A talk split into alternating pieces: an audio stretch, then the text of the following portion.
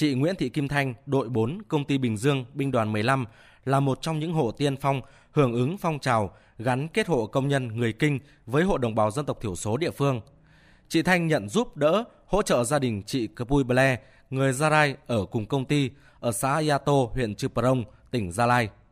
Trước đây, nhà chị Kapui Ble là hộ nghèo, đất canh tác có nhưng đều bỏ hoang hóa, chỉ trồng một ít lúa, ngô. Cho nên dù vợ chồng chị làm lụng vất vả quanh năm vẫn thiếu ăn thiếu mặc. Từ khi được sự giúp đỡ, hướng dẫn tận tình của chị Thanh, đời sống của gia đình chị Kapui Ble đã khấm khá hơn. Đến nay, gia đình chị Kapui Ble có hơn 3 hecta điều cà phê cho thu nhập ổn định. Gia đình không những đủ ăn mà còn dôi dư tích lũy. Chị Kapui Ble, đội 4, công ty Bình Dương, binh đoàn 15 chia sẻ. Chị Thanh giúp cho nhiều, từ học cạo mủ rồi về làm kinh tế ở vườn, gắn bó với nhau, bây giờ đã có cuộc sống tốt hơn rồi. Có điều kiện cho con cái đi học là nhờ chị Thanh nhiều lắm. Còn đối với chị Nguyễn Thị Kim Thanh, đội 4, công ty Bình Dương, binh đoàn 15, việc giúp đỡ chị Cpui Bele là bổn phận của bản thân. Chị Thanh chia sẻ, lúc mới tới xã Yato lập nghiệp, cuộc sống của gia đình chị cũng gặp nhiều khó khăn. Chính nhờ sự che chở, đùm bọc của dân làng, gia đình chị Thanh mới có cuộc sống như ngày hôm nay.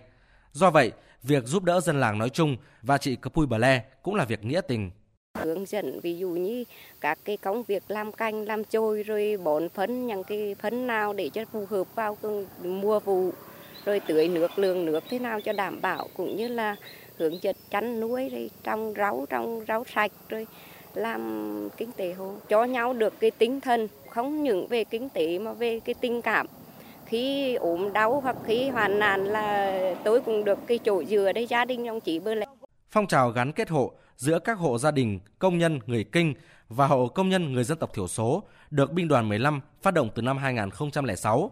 Từ 30 cặp hộ ban đầu, đến nay đơn vị đã nhân rộng trên 4.000 cặp hộ, trong đó có khoảng 2.000 cặp hộ đồng bào dân tộc thiểu số. Việc gắn kết hộ đã tạo sự gần gũi, thân thiện, hiểu biết lẫn nhau và sẵn sàng chia sẻ, giúp đỡ nhau trong những lúc khó khăn, cùng giúp nhau phát triển kinh tế hộ gia đình. Các cặp hộ gắn kết đã minh chứng cho hoạt động dân vận hiệu quả, thiết thực của binh đoàn 15. Qua đó, tình đoàn kết giữa người lao động trong cùng đơn vị, giữa công nhân với nhân dân trong buôn làng ngày càng gắn bó thân thiết. Thượng tá Khuất Bá Cao, Bí thư Đảng ủy binh đoàn 15 cho biết. Thông qua cái gắn kết hộ đấy, trong những năm gần đây thì đóng góp rất quan trọng vào sự ổn định phát triển của đơn vị. Đồng thời là góp phần cùng với cấp ủy, chính quyền địa phương, các cái lực lượng ở trên địa bàn giữ vững an ninh chính trị, trật tự an toàn xã hội và an ninh thôn. Các hộ đồng bào dân tộc số đã không những thoát được nghèo mà còn vươn lên làm giàu. Có nhiều cặp hộ đến nay là thu nhập 2 đến 300 triệu đồng trên một năm.